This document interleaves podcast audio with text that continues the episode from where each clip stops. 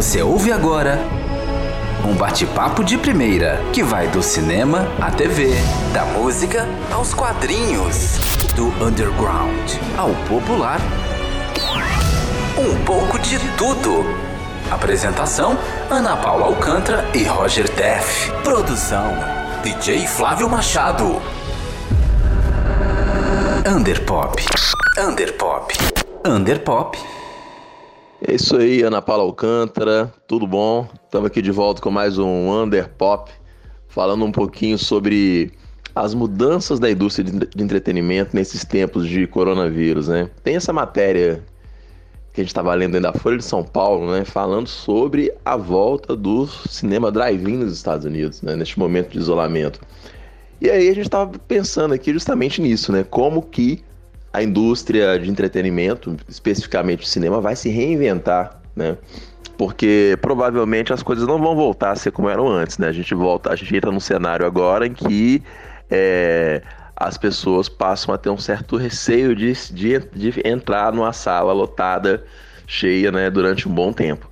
É, e a gente não sabe nem, provavelmente, mesmo que o cinema, assim, uma perspectiva de que o cinema, como a gente conhece, volte, né? E acho, eu acredito, eu até acredito que volte, que acredito que isso é um negócio que vai passar. Eu acho que abre um caminho agora para que outras iniciativas, né, de entretenimento, outras formas de cinema, igual justamente como o drive-in, é, possam fazer um certo sucesso, né? Possa ser um novo empreendimento assim no futuro, um, um espaço em que as pessoas possam é, ver coletivamente, mas cada um isolado no seu respectivo carro, né? Então, acho que é um pouco isso, assim. Penso também que este momento também fortalece algo que já estava, que já tava, né? Já, já tinha ganhado força, que é o streaming, né? A gente tem ano passado o Martin Scorsese lançou o lançou o filme dele, o, o irlandês, né? Direto no streaming, né? Não é uma novidade isso, mas é, veja bem, um, um diretor com a relevância do Scorsese, né, com a história dele e tal, e lança direto no streaming. Claro que no caso dele, ele até explicou numa entrevista depois que era muito mais porque não havia mais espaço para obras como aquela no cinema, no cinema tradicional, porque é, o público queria algo. Ele até explicou um pouco da mágoa dele com o cinema de super-heróis, né, Marvel, essas coisas assim. Mas eu acho que é isso, né? Já apontam caminhos interessantes que mostram um pouco como pode vir a ser a indústria de entretenimento daqui para frente. Embora assim, né, são só especulações, não tem como a gente prever nada de forma assertiva, mas assim, alguns caminhos é possível a gente conseguir observar, né, alguns possíveis rumos para essa indústria, né, para o cinema mais especificamente. Salve Roger, salve pessoal que acompanha aí o nosso podcast. É isso mesmo, viu, Roger? A gente, né, tá tendo essa visão aí que a, a indústria cinematográfica, a indústria do, do entretenimento, ela vai voltar sim, mas vai voltar diferente para também um, um, novo mundo, uma nova situação, né? Aquilo que a gente viveu até então vai ser diferente mesmo, né? Vamos ser novas pessoas e, e nova, uma nova indústria né? Ah, uma, você pontuou muito bem, assim, o streaming vem crescendo e mais do que uma tendência, agora ele é uma, uma regra, uma regra de sobrevivência. Então, a gente acredita que assim, tanto o cinema quanto a televisão, a música, vai, vai, vai abraçar e vai usar o streaming como uma ferramenta de sobrevivência, né? Para alcançar esse público que agora não está mais nas ruas, não está mais naquela experiência ao vivo, para aquela experiência online. Então, a gente já tem percebido que assim o fluxo da, da do, dos canais aí, como a Netflix, a Disney Plus e, e todas as outras, tem crescido muito e isso é em todo o, o, mundo, em todos os países, né? Não é aquela coisa localizada, é, é geral. e comentando também a matéria que a gente viu e, e, e, foi muito interessante falar dessas tendências alternativas, né, como o drive. É, uma outra questão também é que a gente percebe que o calendário dos festivais, né, sofreu mudanças bem marcantes. Né? Cannes e, e tantos outros aí estão sendo adiados e até cancelados.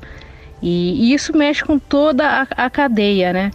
Você percebe também que até os o, as premiações vão começar a ser afetadas, porque se os filmes não estreiam, né, não vão para circuito comercial, como que vão ser avaliados, né? Então, o, o Globo de Ouro, por exemplo, soltou uma, uma nota que vai ter que abrir uma brecha para que os filmes que também saiam diretamente no streaming possam é, concorrer às premiações.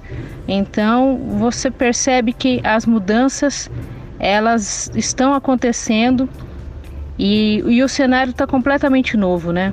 Exatamente, Ana Paula. Um cenário completamente novo, né? A gente não sabe o que, que vai. E aí você falou de coisas assim muito interessantes, né? Como que como é que ficam, por exemplo, essas premiações tão tradicionais, né, do cinema, e, e várias estreias que estavam marcadas para este ano, talvez nem aconteçam este ano, né? Vamos, vamos ver, por exemplo, igual é, a Mulher Maravilha mesmo, Mulher Maravilha 1984, no segundo filme, né? Lá com a, a Gal Gadot, dirigido pela Pat Jenkins. É o filme provavelmente, eu acho dificilmente, dificilmente ele estreia esse ano, né? Dificilmente ele, ele vai ao cinema agora. E eu acho também que neste contexto o filme ele há uma possibilidade também. Né? Eu ouvi boatos que ele poderia ir para o streaming, né? Mas assim nada, nada, eu não vi nenhuma uma fonte oficial. Mas seria uma saída, tá? Seria uma saída para os produtos, para vários filmes, vários produtos, várias franquias, principalmente agora que a DC tem um, um, um, canal de streaming próprio, né? Que eu esqueci até o nome do, do canal deles, enfim. Mas é, mas é muito interessante isso, de pensar o que, que vai acontecer com, com, essas franquias e também isso que você falou muito, muito sério, que é essa questão ligada a, aos próprios os próprios filmes, é, as próprias premiações, né? As premiações já tradicionais, como é que fica esse calendário? Como que isso vai afetar, por exemplo, a gente começa a ver aí uma cadeia toda afetada, é, que é o caso, por exemplo, das premiações para 2021, né? O que que, como que, que vamos lidar com isso? Né? E no mundo que está vivendo e sentir o impacto cultural disso, né? Como está dizendo, num mundo que experimenta pela primeira vez a necessidade de isolamento em todos os países do mundo, né? uma situação inédita na história da humanidade. É isso, Roger. É, o, o calendário é, de 2020 mudou completamente, né? É, vamos entender assim que março surgiu na nossa vida e, e, mudou ela de uma forma bem drástica, né? Então, assim, tudo ao longo desse ano foi adiado para 2021. É, eu até vi alguns comentários bem bacanas no sentido assim, é, a gente vivia a cultura do cancelamento, né? Aí chegou o novo coronavírus e realmente cancelou tudo esse ano.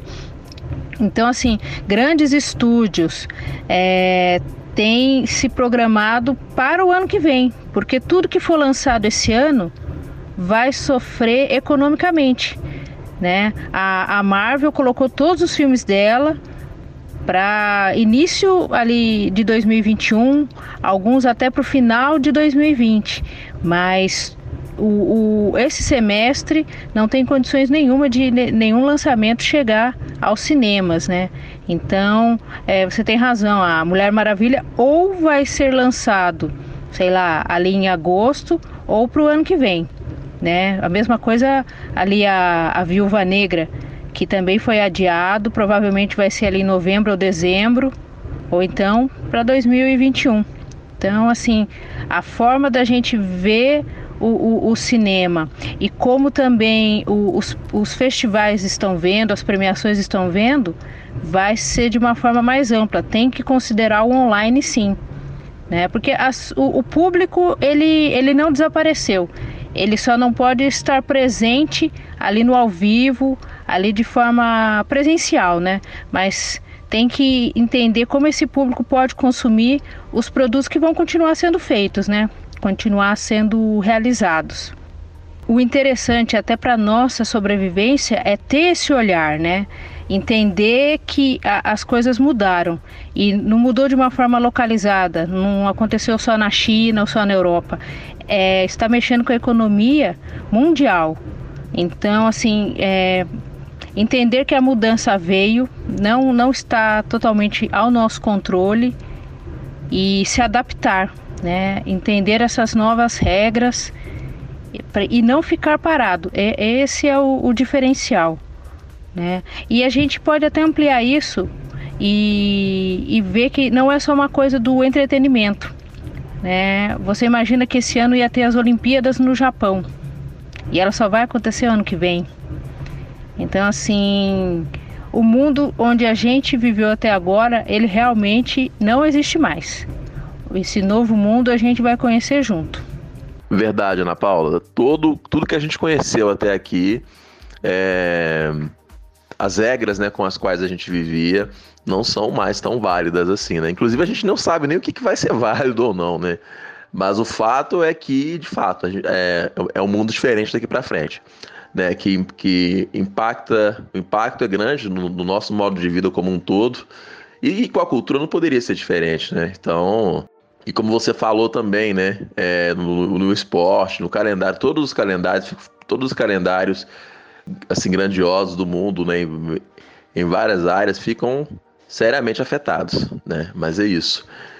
Mas é isso, a gente vai, a gente segue aqui, né? E, e, é como você pontuou muito bem, o público não desapareceu, ele apenas precisa de uma nova forma para acessar os produtos, né? Inclusive, é, neste tempo é importante pontuar que o consumo de bens culturais ele ele se mostrou extremamente relevante e necessário para as pessoas, né? Então, assim, é a falácia de que a cultura é desnecessária é uma grande bobagem, né? A gente é, é até é importante dizer isso porque, né, neste momento a gente vê o quanto as pessoas precisam da produção cultural para seguirem, né? E a gente está aí nessas discussões todas.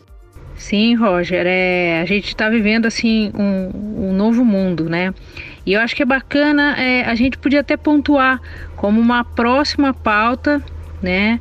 É, esse sentimento que todo mundo está compartilhando, né? Pelos quatro cantos do mundo.